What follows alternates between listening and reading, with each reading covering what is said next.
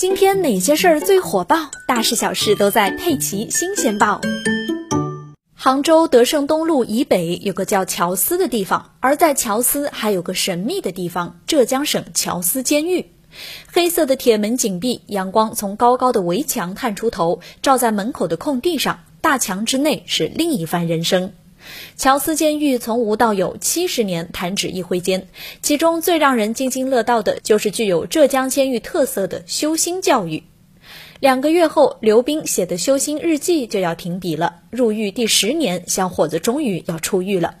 刘斌最后一次写道：“距离新生还有九十天，现在我每晚都在想，想我改造生涯的获得，想我自己的曾经，想等了我九年的女朋友，想我的父母，想我出去应该怎样面对社会。让罪犯写修心日记是乔司监狱修心教育的重要抓手，这也是刘斌接受乔司监狱修心教育的第一千零二十二天。刘斌今年三十二岁，浙江丽水人，初中文化。九年前，他二十三岁，随父母在上海讨生活。那天，有个同学来找他，改变了他的命运轨迹。同学说缺钱，让刘斌跟他一起去偷拆通讯设备卖钱，结果被抓判了刑。但在假释期间，刘斌又在另一个朋友的教唆下去要账，强行找对方要了几万元，但其实对方早就还清了。和之前的盗窃案一起，两罪并罚，刘斌被判十一年有期徒刑，送进了乔司监狱。入狱后，懵懂的刘斌很痛苦，他至少有两方面的心思放不下。首先当然是父母。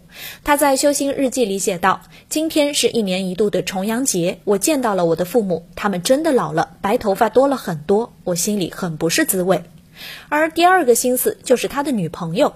女友比他小三岁，单亲家庭长大，经济困难。刘斌听说他现在过得不好，一直十分挂心。在乔司监狱修心教育的框架下，管教民警给刘斌制定了目标，让他开始学习一些技能。刘斌从车工开始做，做到机修工，再到组长，如今跨界做起了文体大队长，负责两百多号人的宣传工作。对只有初中文化的刘斌而言，每一个岗位都是挑战。